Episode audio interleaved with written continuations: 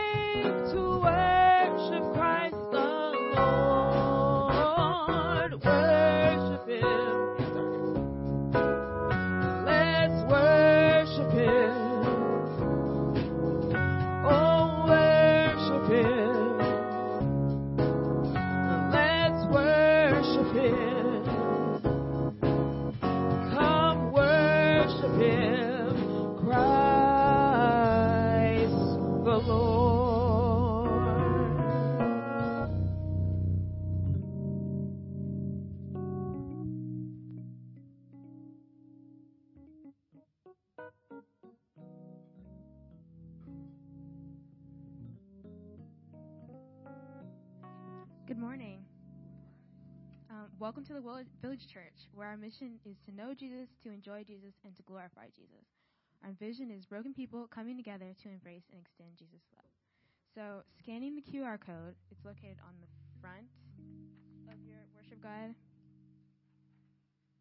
um, allows you to connect to all online information about our church, the givings of tithes and offerings, along with our social media platforms, all in one place. So, guests, please click on our on the menu item for first time guests. At the Village Church, we believe that the giving of tithes and offerings is an act of worship. You may give to the vision and mission of the church online, or you may mail a check to our address, 2103 Virginia Boulevard, Huntsville 35811. Or after the service, you may drop your offering off in the designated area in the back of the sanctuary.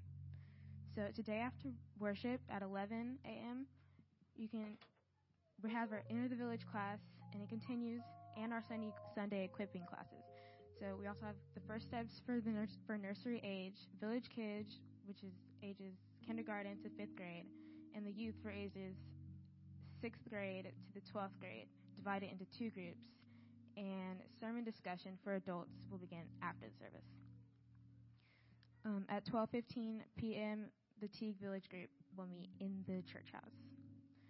So later on this week, on Wednesday, February 8th at 7 p.m., we have the corporate prayer in the sanctuary. On Thursday, February 9th, we ha- at 7 a.m., the Shipman men's group at Just Love Coffee, and at 5 p.m., the Goodson men's group meets at the church house.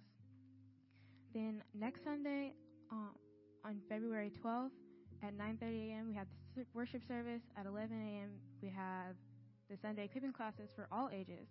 And then at 12:15, we have the chili cook-off. And if you have any questions about that, you can see Sarah Ludwig about that. Um, so that's all for announcements. Thank you, and do with that as you will.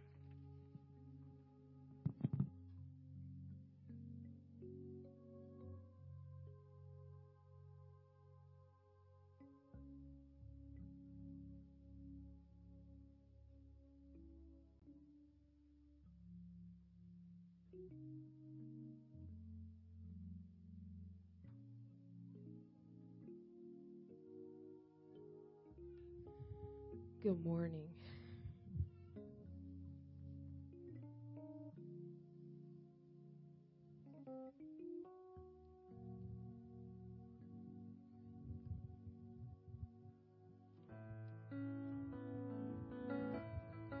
Just take these few moments to fellowship with the Lord cast your cares at His feet. Rejoice Him give thanks, whatever conversations you need to have with Him um, right now as we prepare to worship. And just know you can believe that He hears you. The Word says He inclines His ears to hear our prayers.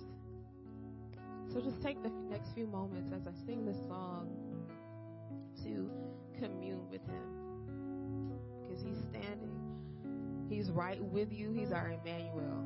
So he's right there with you with open arms, and he's always saying, Come to me. I am the Lord your God. I go before you now.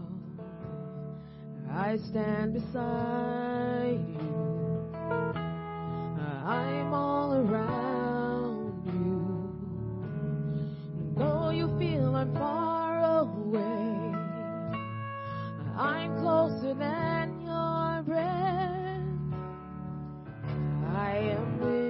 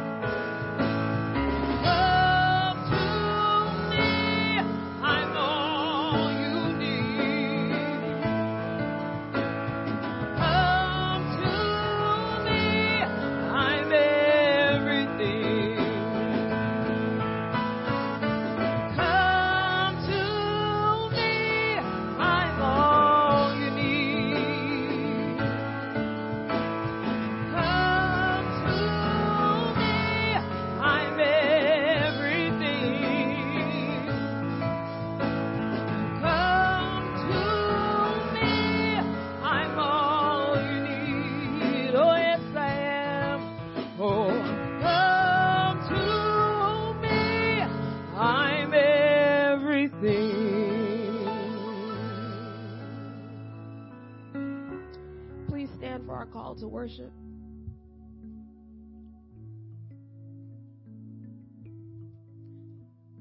It comes from Psalm 7, verse 17 through chapter 8, verse 1. Please join with me where it notes people as well as all.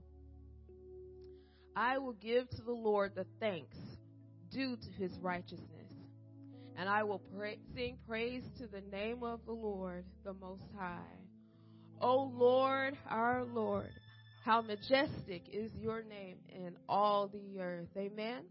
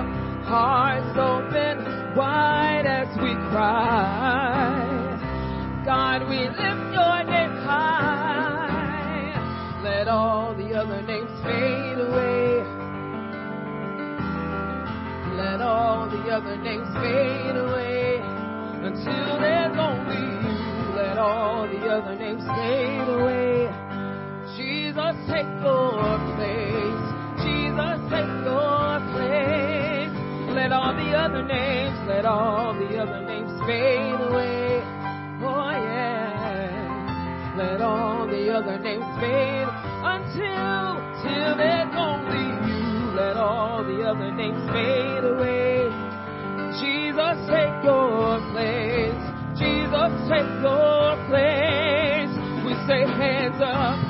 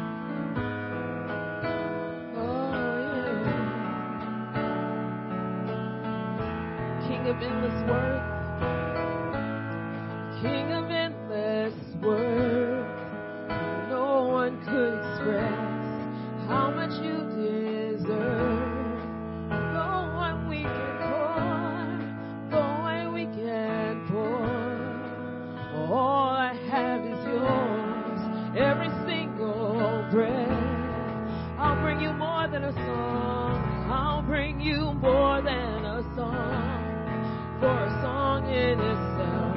It's not what you have required. You search much deeper within. You search much deeper within. Through the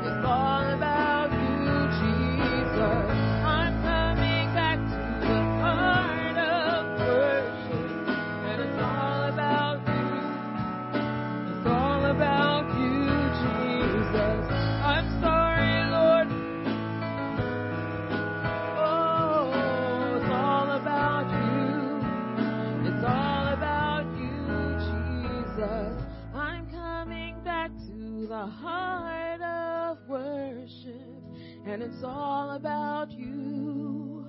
It's all about you, Jesus. I'm sorry, Lord, for the thing I made it. And it's all about you. It's all about you, Jesus. I'm coming back to the heart.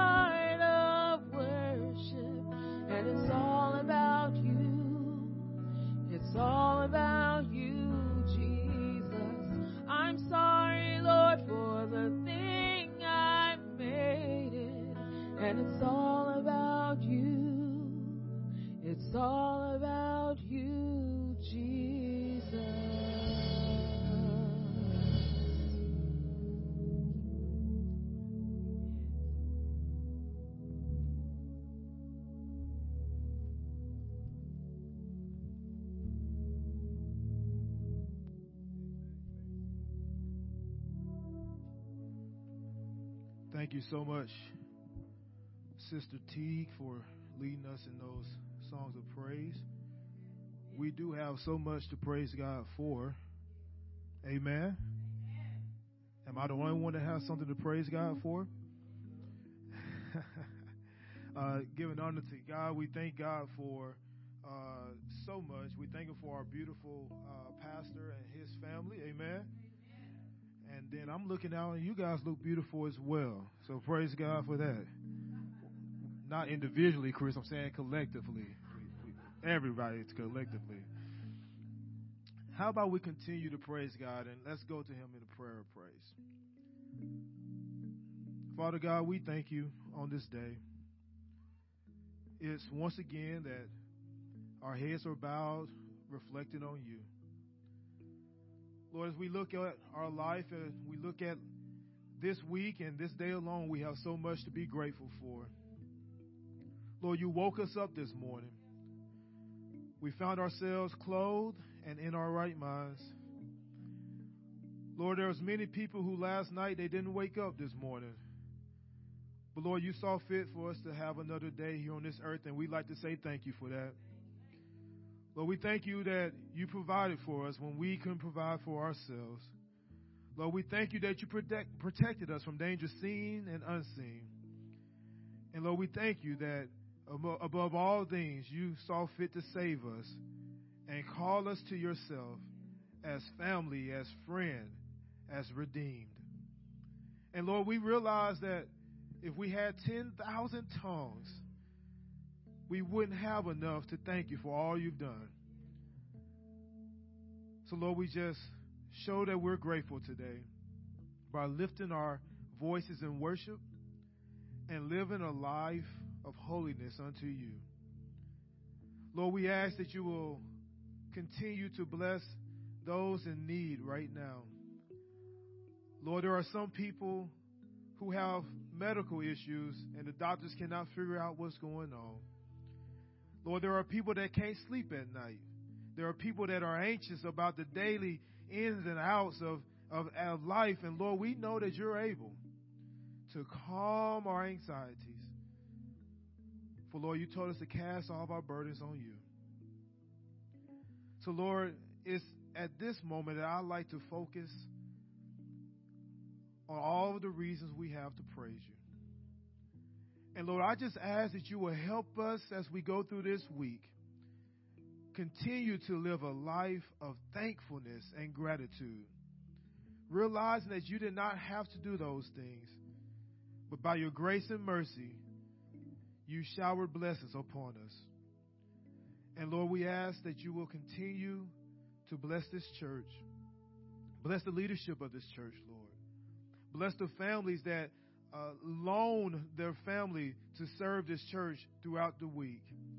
And Lord, for those that are traveling that, that are usually with us, I ask for traveling grace and mercies, knowing that you can send your angels to protect them as they travel up and down the dangerous highways. Father, there is so much that we need from you. But Lord, we know that you are the only thing that can truly satisfy our desires. We know that you're the only thing that we truly need in this world. And so, Father, hear our prayer, hear our cries. Be with us now as we continue to worship. In Jesus' name, amen.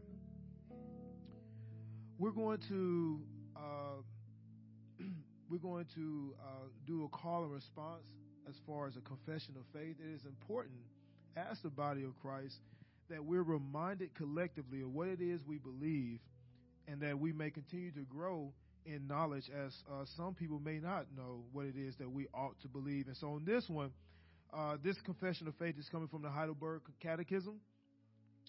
And the statement is, it is through faith alone that we share in Christ and all his benefits. And so the question is, where then does that faith come from? The Holy Spirit produces it in our hearts by the preaching of the Holy Gospel and confirms it by the use of the Holy Sacraments.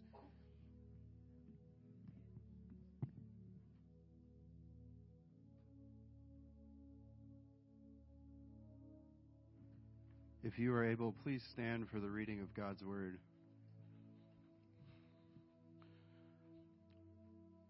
Blow the horn in Gibeah, the trumpet in Ramah. Sound the alarm at Bethaven. We follow you, O Benjamin. Ephraim shall become a desolation in the day of punishment. Among the tribes of Israel, I make known what is true, what is sure. The princes of Judah have become like those who move the landmark. Upon them I will pour out my wrath like water. Ephraim is oppressed, crushed in judgment, because he was determined to go after filth. But I am like a moth to Ephraim, and like dry rot to the house of Judah. When Ephraim saw his sickness, and Judah his wound, then Ephraim went to Assyria and sent to the great king. But he is not able to cure you or heal your wound. For I will be like a lion to Ephraim and like a young lion to the house of Judah. I, even I, will tear and go away. I will carry off, and no one shall rescue. I will return again to my place until they acknowledge their guilt and seek my face, and in their distress earnestly seek me. This is the word of the Lord. You may be seated.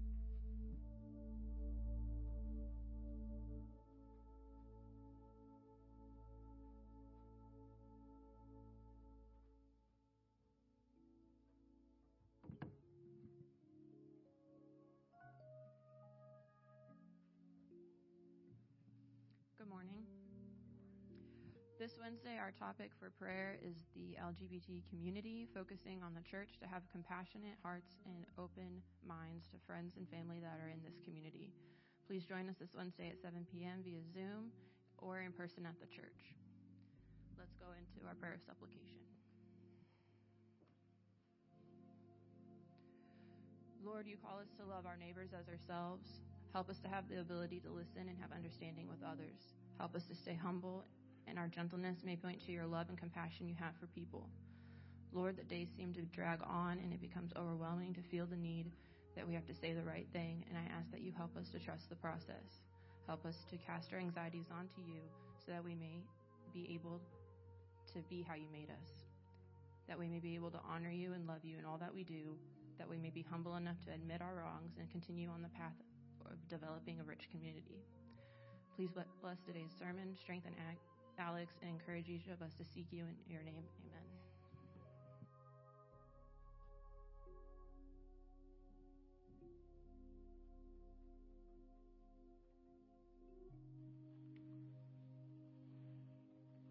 Well, good morning, TVC saints and guests.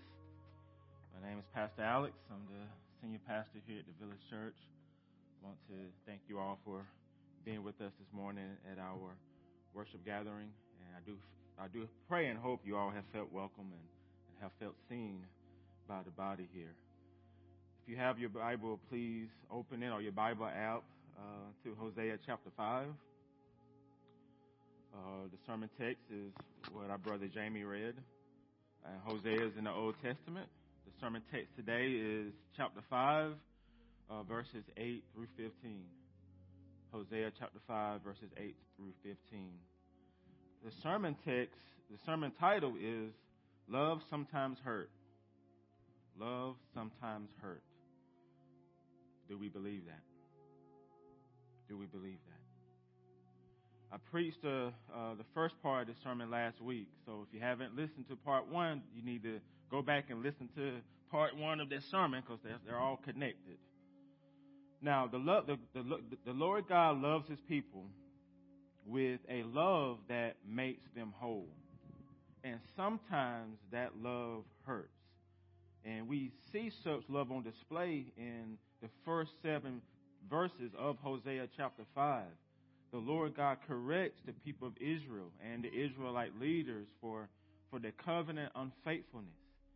He, he, he lets them know that, that judgment is coming because of their refusal to repent. And our text today continues this thread. We're, we're going to see how is God present with his people during times of correction, discipline, judgment, and covenant unfaithfulness and repentance. How is he present with us during those seasons?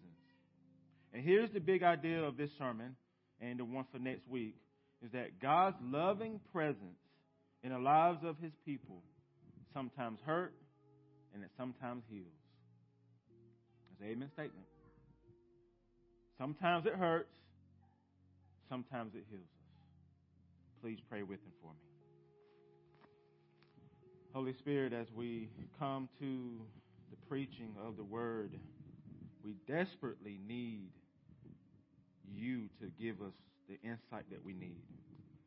Because apart from you, we cannot understand truth. Apart from you, Scripture doesn't make sense. I don't care how smart we are or how many books we have read, how many Bible studies we've gone to, how, many, how long we've been a Christian. If the Holy Spirit, if you, the third person within a Godhead, if you're not moving, if you're not changing, if you're not convicting, then Lord, the word still falls on dead hearts. It still will go in one ear, out the other. And so we need you to take what is preached and apply it to all of our hearts and apply it to the very lives that we live. The lives that we're going to live starting tomorrow, in the places where we struggle, in the places where we're frustrated. We need you to be real to us. It's in Christ's name that I pray. In Exodus 34, Moses gets up early one morning and he climbs up Mount Sinai as the Lord God had commanded him the day before.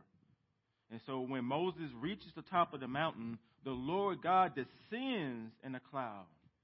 He, he joins Moses on the top of Mount Sinai. He stands right beside him.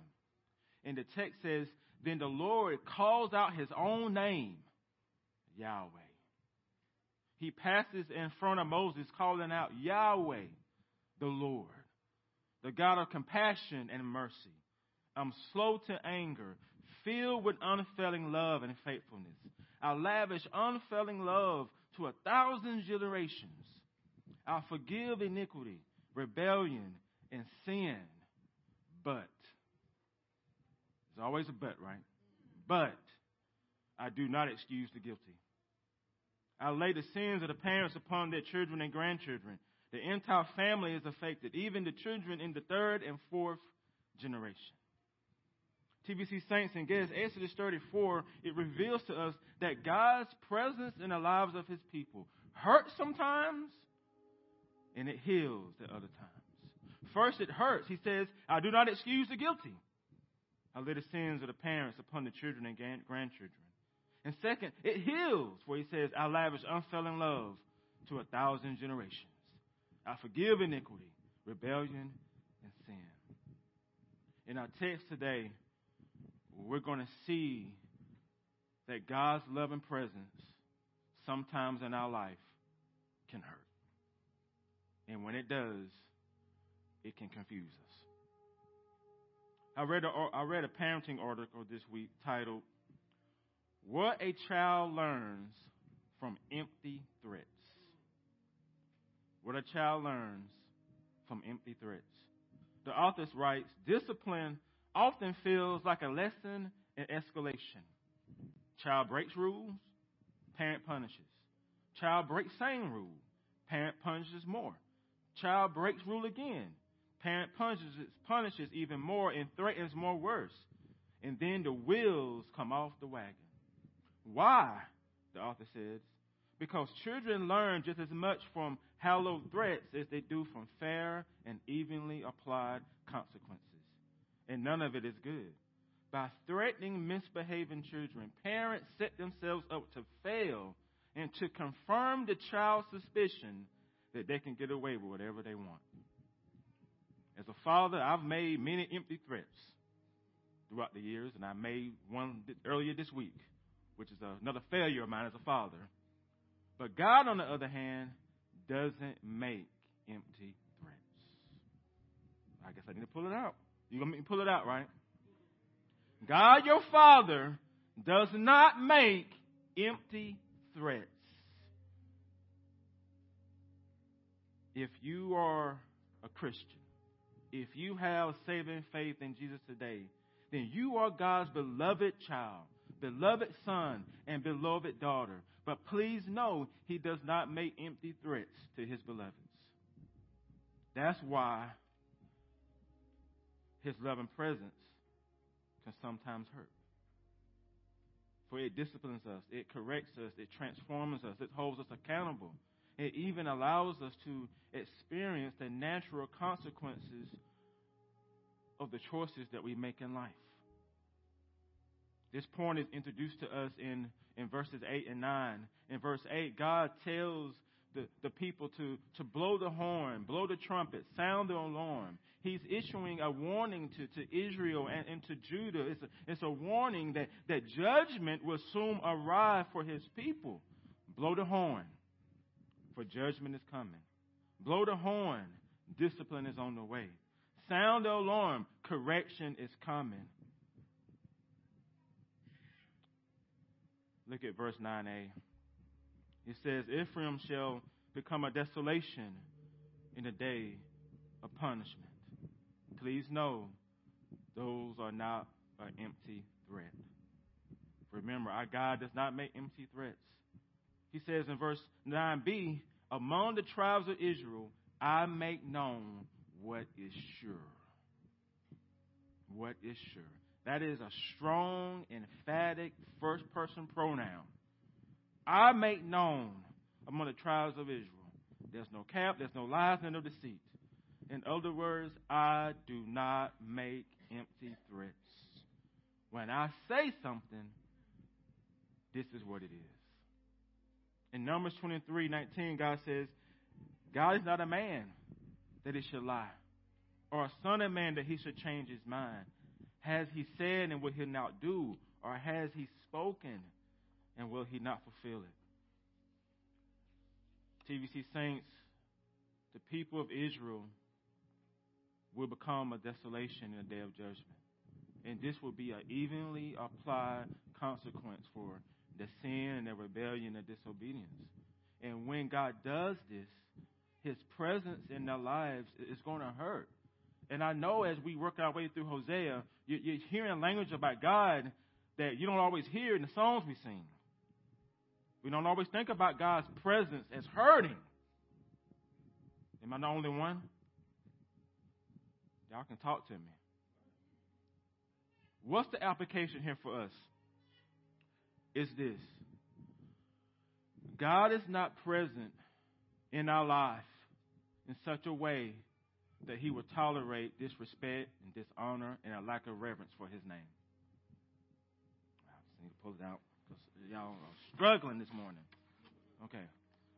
All right.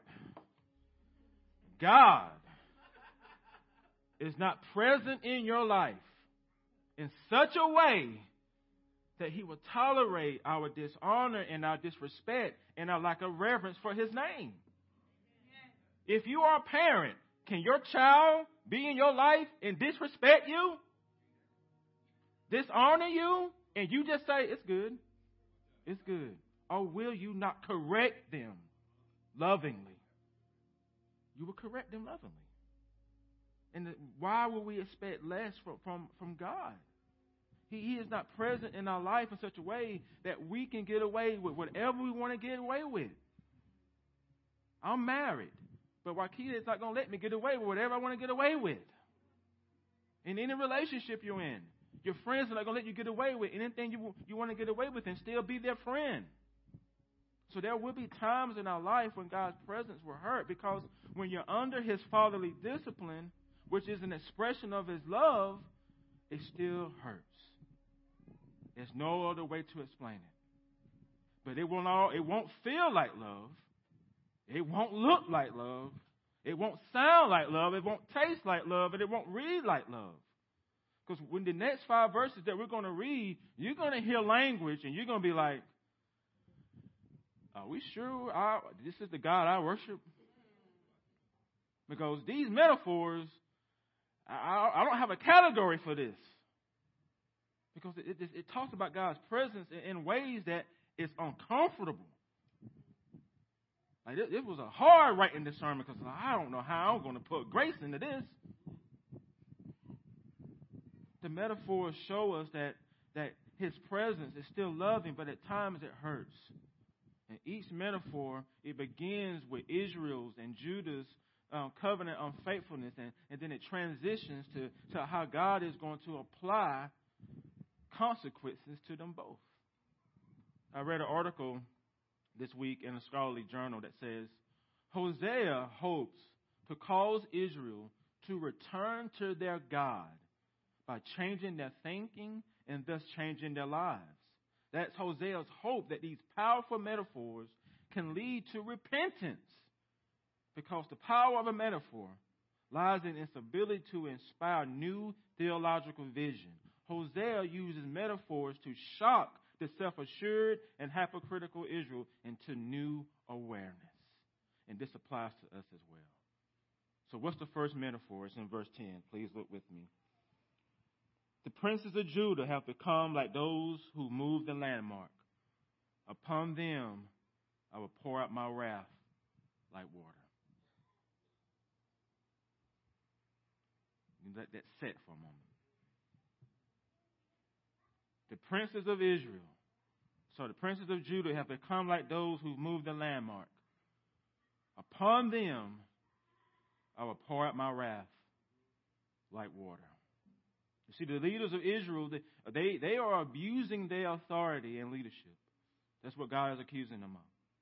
He calls them thieves who remove the landmark or boundary that separates property. Well, what does this mean, Alex? How are they like those who move a landmark? Here's how. Like the leaders of Israel, the leaders of Judah are removing the boundary between Yahweh and idols. Between the one true God and false gods. Between true worship and false worship. They have picked up the landmark set by him, set by Yahweh Elohim. He put the landmark in place back in Exodus 20, verses 1 through 5. Listen to what he says. He says, And the Lord spoke these words, saying, I am Yahweh your Elohim, who brought you out of the land of Egypt, out of the house of slavery. You shall have no other God before me. Landmark. You shall not make for yourself a, a, graven image or any likeness of anything that is in heaven, that is beneath the earth, that is in the water or under the water. You shall not bow down to them or serve them, for I am your, for I am the Lord your God, am a jealous God. Landmark. That's a boundary. That's a boundary. A boundary put in place by the Lord God but the princes of Judah have moved it. They even replaced it with their own boundary. What about us? How have we moved the boundary this week? If you have saving faith in Jesus today, please know that this boundary that was given in Exodus 20 is still in place in your life. There's a boundary between Jesus and your idols. There's a landmark between God's kingdom and America. There's a boundary between the one true God and all the false gods of American culture. There's a boundary there. How, how, how are we moving it and recreating the boundary to fit our life, to fit our circumstances? The princes of Judah are living unfaithfully by removing this boundary between Yahweh and idolatry, and the Lord isn't pleased. So he says to them, I will pour out my wrath on them like water. Reflect on that metaphor. I will pour out my wrath like water. Water is usually a symbol for life, right? Purification and hope. Now, when it's used in the Bible, it can represent good things, good realities, and bad realities. God pouring out his wrath on Judah like water isn't a good reality. There's nothing good about it. But it's evenly applied consequences for their unrepentant sin. So, what does this metaphor communicate about God's presence? It communicates that sometimes his presence hurts. It feels like wrath. Think about it. Pouring a water creates an image of pouring rain that leaves nothing untouched. Everything gets soaked. Everything is drenched. Sometimes God's presence feels like you're under a rain cloud. And this is what he's telling these leaders I'm going to drench all of y'all in my discipline. And it's not going to feel good. Notice the strong, emphatic first person pronoun. God is making it clear that he's doing it. I hope you noticed that when Jamie was reading the text. There's a lot of eyes in there. I'm doing it. And if we're honest, those words don't feel like love. Be honest with yourself. That does not feel like love. Doesn't look like love, doesn't sound like love, doesn't taste like love, doesn't read like love. But it's love. It's love that makes us whole. And sometimes that love hurts. But do we believe it? Are you experiencing it?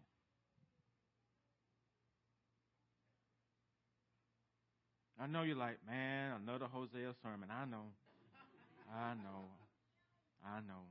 I have to preach the whole counsel of God. I know. I know. The second metaphor is in verses 11 through 12. He says, Ephraim is oppressed, crushed in judgment, because he was determined to go after filth. But I'm like a moth to Ephraim and dry rot to the house of Judah. Just like in verse 10, the Lord uh, presents the covenant unfaithfulness of his people.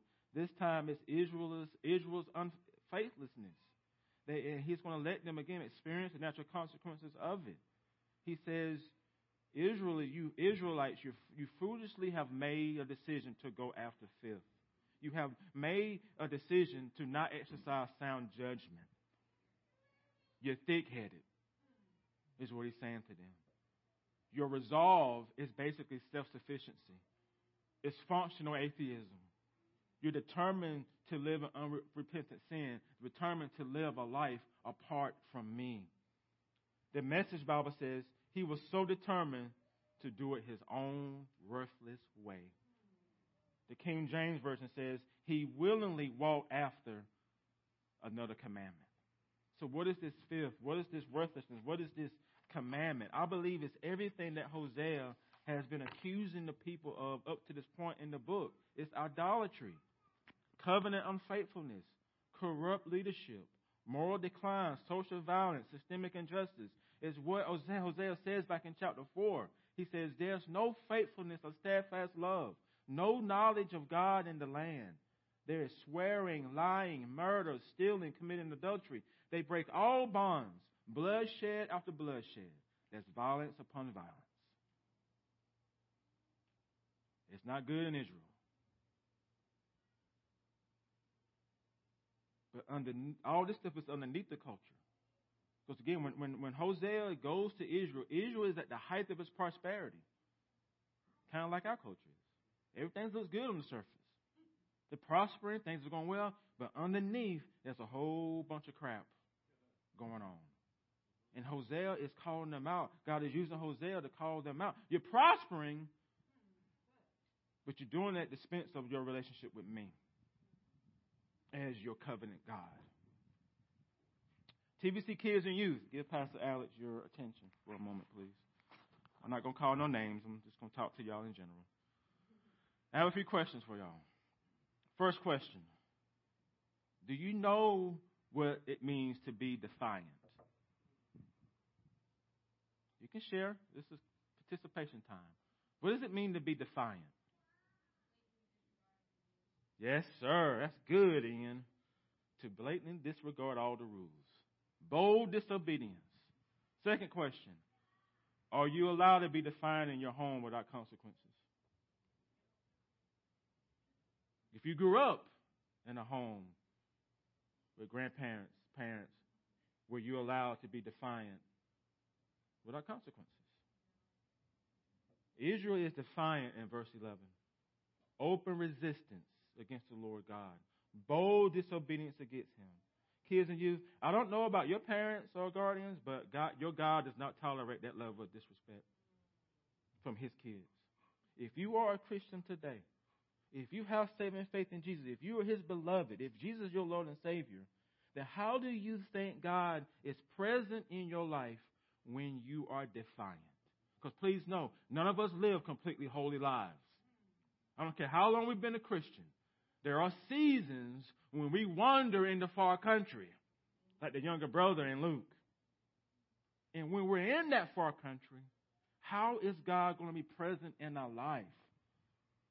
How is He going to be there if we're living in unrepentant sin? You got to understand, we sometimes think there's junk happening outside the church, junk happens in the church. You'd be amazed of what people can do. They come here and worship every week and can be having an affair the rest of the week. But they come here every week and worship Jesus and go home and love their spouse and live an unholy without any sense of conviction.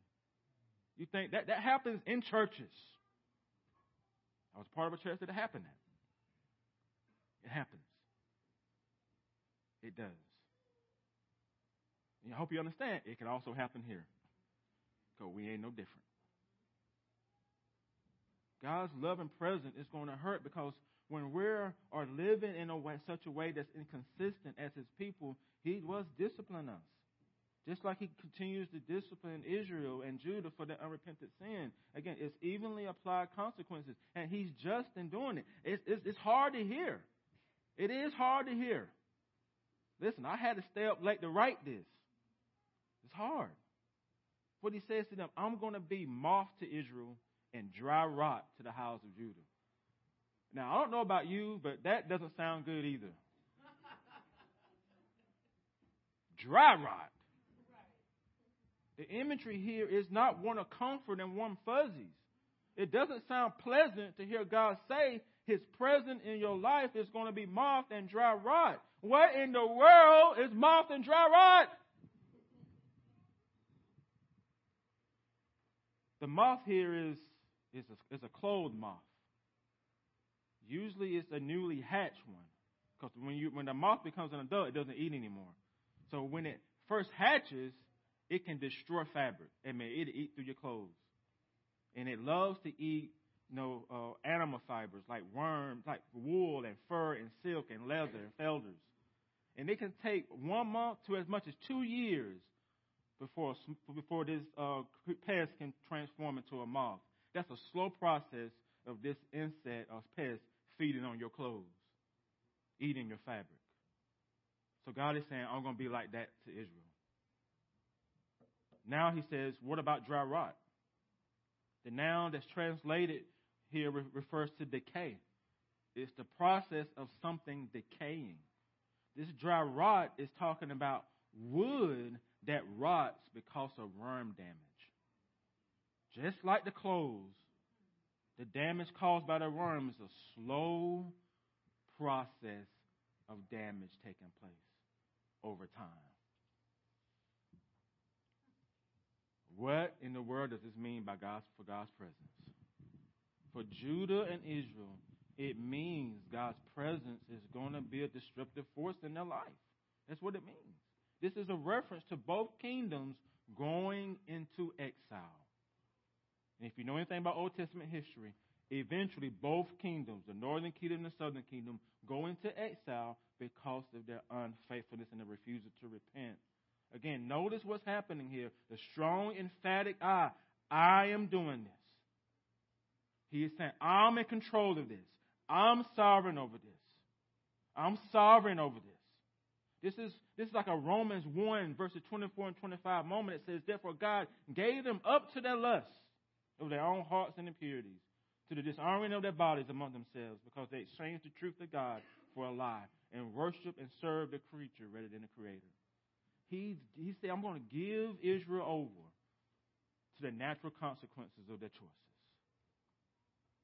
To the natural consequences of their choices. British poet Robert Abram, Abraham says, For some men die by shrapnel, some go down in flames, but most men die inch by inch in playing at little games. That's what's happening to Israel. They're perishing inch by inch. But what about us?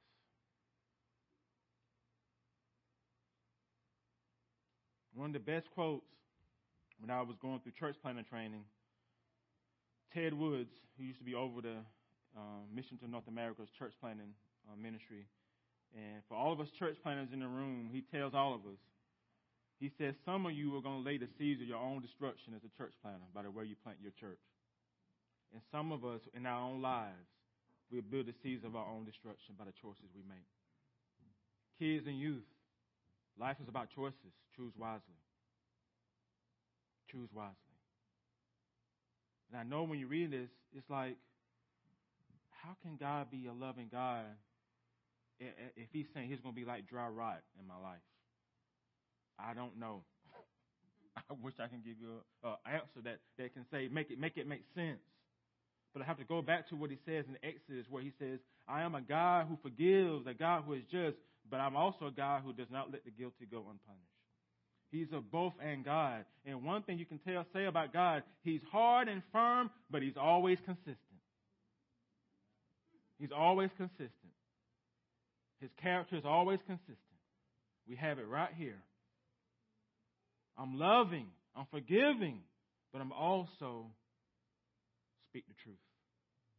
I also hold you accountable. And this is him talking to his people. This is him talking to you post conversion, post saving faith. Doesn't get any better with the metaphors. So, uh, third metaphor is in verses 3 and 14. He says, When Ephraim saw his sickness and Judah his wounds, Ephraim went to Assyria, sent to the great king, but he is not able to cure you or heal your wound.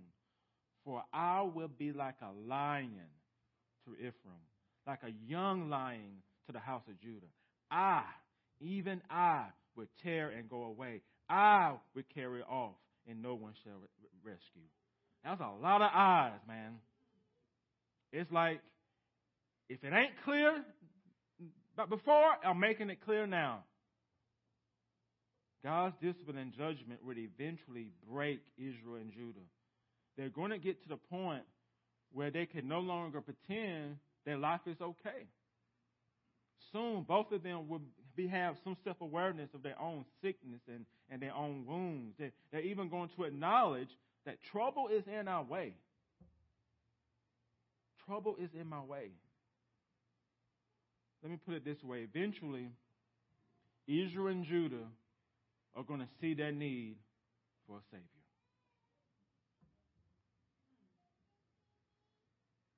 And one day you will too, if you don't already have one. And guess what Israel do when they see their need for a Savior? Guess who they run to for help? Please understand, when God is disciplining his people, he's disciplining you to pull you close to him. That's the whole point of it. So when he's disciplining them, guess, who they run to for help? It says they run to the very kingdom that's going to eventually take them into exile. Does that make any kind of sense? They run to the very king who 30 years from now is going to invade their country and take all of them into exile. The Israelites don't seem to realize that the troubles that they're going through is discipline from God because of their covenant unfaithfulness. And instead of running to Him, instead of going to Him and to acknowledge, Lord, we messed up. Lord, we sinned against you, they try to fix it themselves. Let me heal ourselves. I'm going to heal my own wounds. I'm, I'm, I'm, I'm, I'm so desperate, I'm even going to run to an enemy king to get it done. It, it's amazing what you would do and run to to heal yourself when you run out of options. They go to this king and say, Save us, cure us, heal us. And, and here's the thing you're not going to run to a king without bowing down to him first. You cannot, they cannot go into this kingdom of another king and not bring a gift and not bow down and worship and worship him before asking for help. Now, what about us? Who or what do you run to when you feel the impact of God's discipline in your life? When you see your wounds, when you see your sickness, what Savior do you go to and cry out to for help? We are not self sufficient beings as, as human beings. So we all have a Savior. To whom or what are you saying? Save me, cure me, heal my wounds, make me whole. If you don't have saving faith in Jesus this morning, then you're suffering from a sickness and a wound you can't see. You are. You may look good, you may have it all together, but you have a sickness that you can't see. And that sickness and wound is sin. And Jesus is the only Savior who has done what is necessary so that you can be healed of that sickness. You know when you're sick. You know when you're, you can look at the world and see things ain't what they need, what they should be. And you know your life ain't what it is, what you should be. And for some of you kids, it's going to take you getting out on your own and going through stuff, and you're going to realize, man, grandma was right.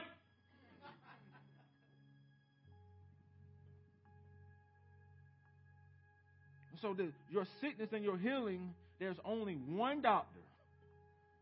There's only one Savior who has done what is necessary so that you can get complete healing. Because all the other saviors you run to, all they do is give you a shot and send you home. All they do is give you a pill and take this. They put a band aid on it. They don't heal you. Because what has Jesus done? He has done what Israel can't do, and that is he was covenantally faithful to God. For three years, he didn't break no rules. And he also takes upon himself God's wrath and judgment was poured out upon him on Calvary. You see, they don't have what we have. We have the canon. See, they don't have what we have. We're looking back into history. He dies in your place. Isaiah 53 says, but listen to this language, but he was pierced for our transgressions. He was crushed for our iniquities. The chastisement upon him that brought us peace was upon him. And now by his wounds, we are healed.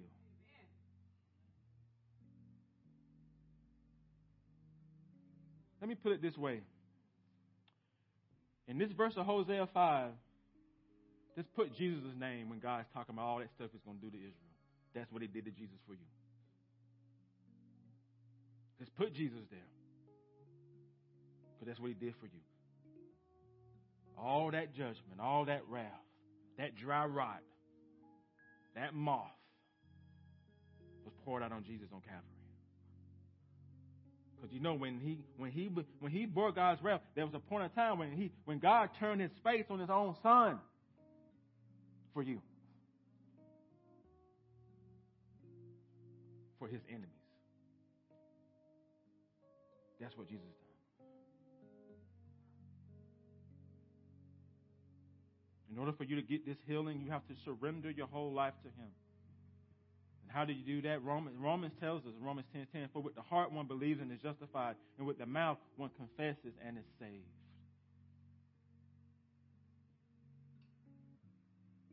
You're not a Christian, you know if you're not. You know. I'm telling you, you're going to live your life looking for saviors, and all of them are going to disappoint you. Every single one of them, but one.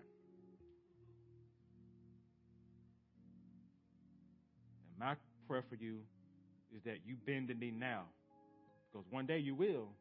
On that day, it's going to be too late. He's saying, bend it now. Bend it now. There's no other name given under heaven by which people can be saved from their sins. There's only one true Savior, that's Jesus. There's only one true Lord and King, that's Jesus. All other Saviors are sinking sand, and they're not able to redeem or to heal.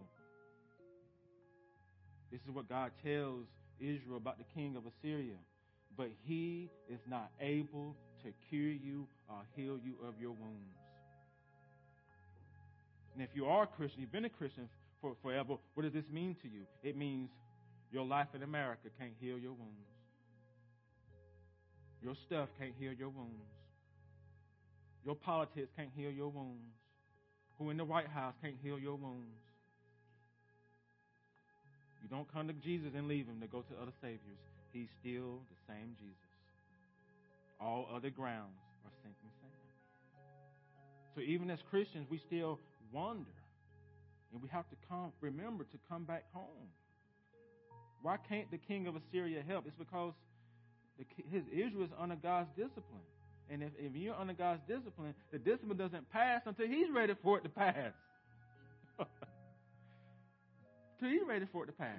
Just like a parent. You, the kid don't tell you, well, next week this discipline going to be over, mama. No, it ain't over till I say it's over. And that's God. Again, this is the side of God. You don't hear any songs about God's judge discipline in our life. There are not very many Christian songs like that because they're not comfortable. But this is who He is. Look at the next verse 14. He says, I will be like a lion, a young lion. I will carry off. All these personal pronouns here is God again letting Israel know that He is sovereign and complete control over them eventually going into exile. He don't want them to think this is just us being invaded by another by, by a, a kingdom without God being in part of the process. God says, "I'm the one who's doing it." And some of you may be like, "Hey, wait a minute, Pastor, give me a minute. That's strong language." I don't like the way these words make me feel on the inside. Your presence is moth, dry rot. You're a lion. This language makes me nervous. It, it, makes me confused about who you are in my life. I mean, I want, I want, I want Psalm 116 that says, Your pres- presence is fullness of joy. Moth and dry rot, they don't sound like joy. Like, what's the point? And, and that's the point, saints. Discipline and judgment and consequences aren't meant to feel good. I remember the times when I got disciplined as a kid. It didn't feel good. But looking back on it, I realized I deserved all of what I got.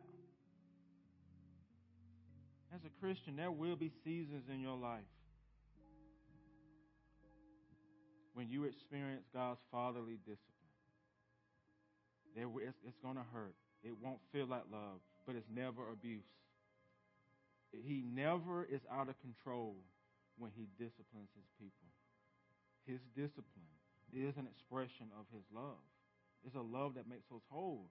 And the whole purpose of this discipline, and we're going to see this next week, is that it's to lead us to deeper levels of repentance. That's the whole point of it. Look at what he says in verse 15. This is what he wants from Israel. He says, I will return to my place until they acknowledge their guilt seek my face. And in their distress, earnestly seek me. What he wants is them just to acknowledge we messed up. We have sinned against you. Forgive us. That's what he's after. Not checking the box, but the heart of the matter. So, beloved, if you are in a place right now where you feel like you're maybe under God's discipline for something, please know it's there to lead you to repentance. Go. Repent. Ask the Holy Spirit to bring you to a place where you can acknowledge your guilt, seek Jesus' face, and cry out to Him for help. And trust me, He will let us pray. Father God, this this Hosea series is, is challenging. It is. It's a lot of strong language. It's a lot of word pictures and analogies and metaphors that that talk about you in such a way that I'm just not used to. All right. I don't know if that's a sign, but okay. But I just pray, Holy Spirit, that you will help us to, to know that our God, even when we're under discipline, Lord, is an expression of His love. Help us to believe that. We might not believe Him until we're out of it. But help us to know that it's not punishment, it's not abuse. He's still with us there, with it, in it, leading us and changing us. And so I pray as we go out this week, I pray blessings over us, blessings over our congregation. Pray for those who may be struggling and dealing with sickness, for healing. I pray for my uh, fellow pastor Jacob and his wife Rachel, whose cancer has come back, spread to other parts of her body. I just pray for them, Lord, as they go through another round of chemo. And then I pray for North Hills Church that you'll help Pastor Adam and that church love the Hells well during this time and help our presbytery do what we can to support them. And so, Lord, you you know that that that, that, that, things in this world don't all will not always be what we want them to be. But one thing is true that you will not forsake us, even when we're going through it, even when your hand is upon us. You will not forsake us. So thank you for your faithfulness. Thank you for your goodness. And I pray for all this in Christ's wonderful name. Amen. Will you please stand, saints, as we close our service?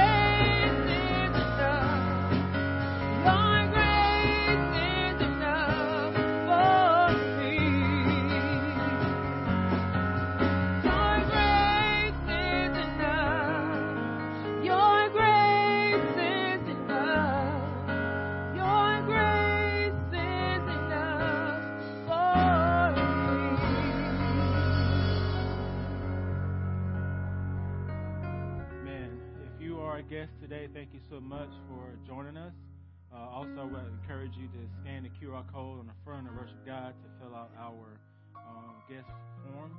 Also, we have Sunday equipment classes for all ages. The adults will meet here uh, for a sermon discussion. And also want to wish my daughter a happy 16th birthday. happy birthday, MJ. Now here's God's benediction to his beloved. Now may the Lord of peace himself give you peace at all times and in every way. The Lord be with you all, and all God's people said, Amen. Please greet one another, saints.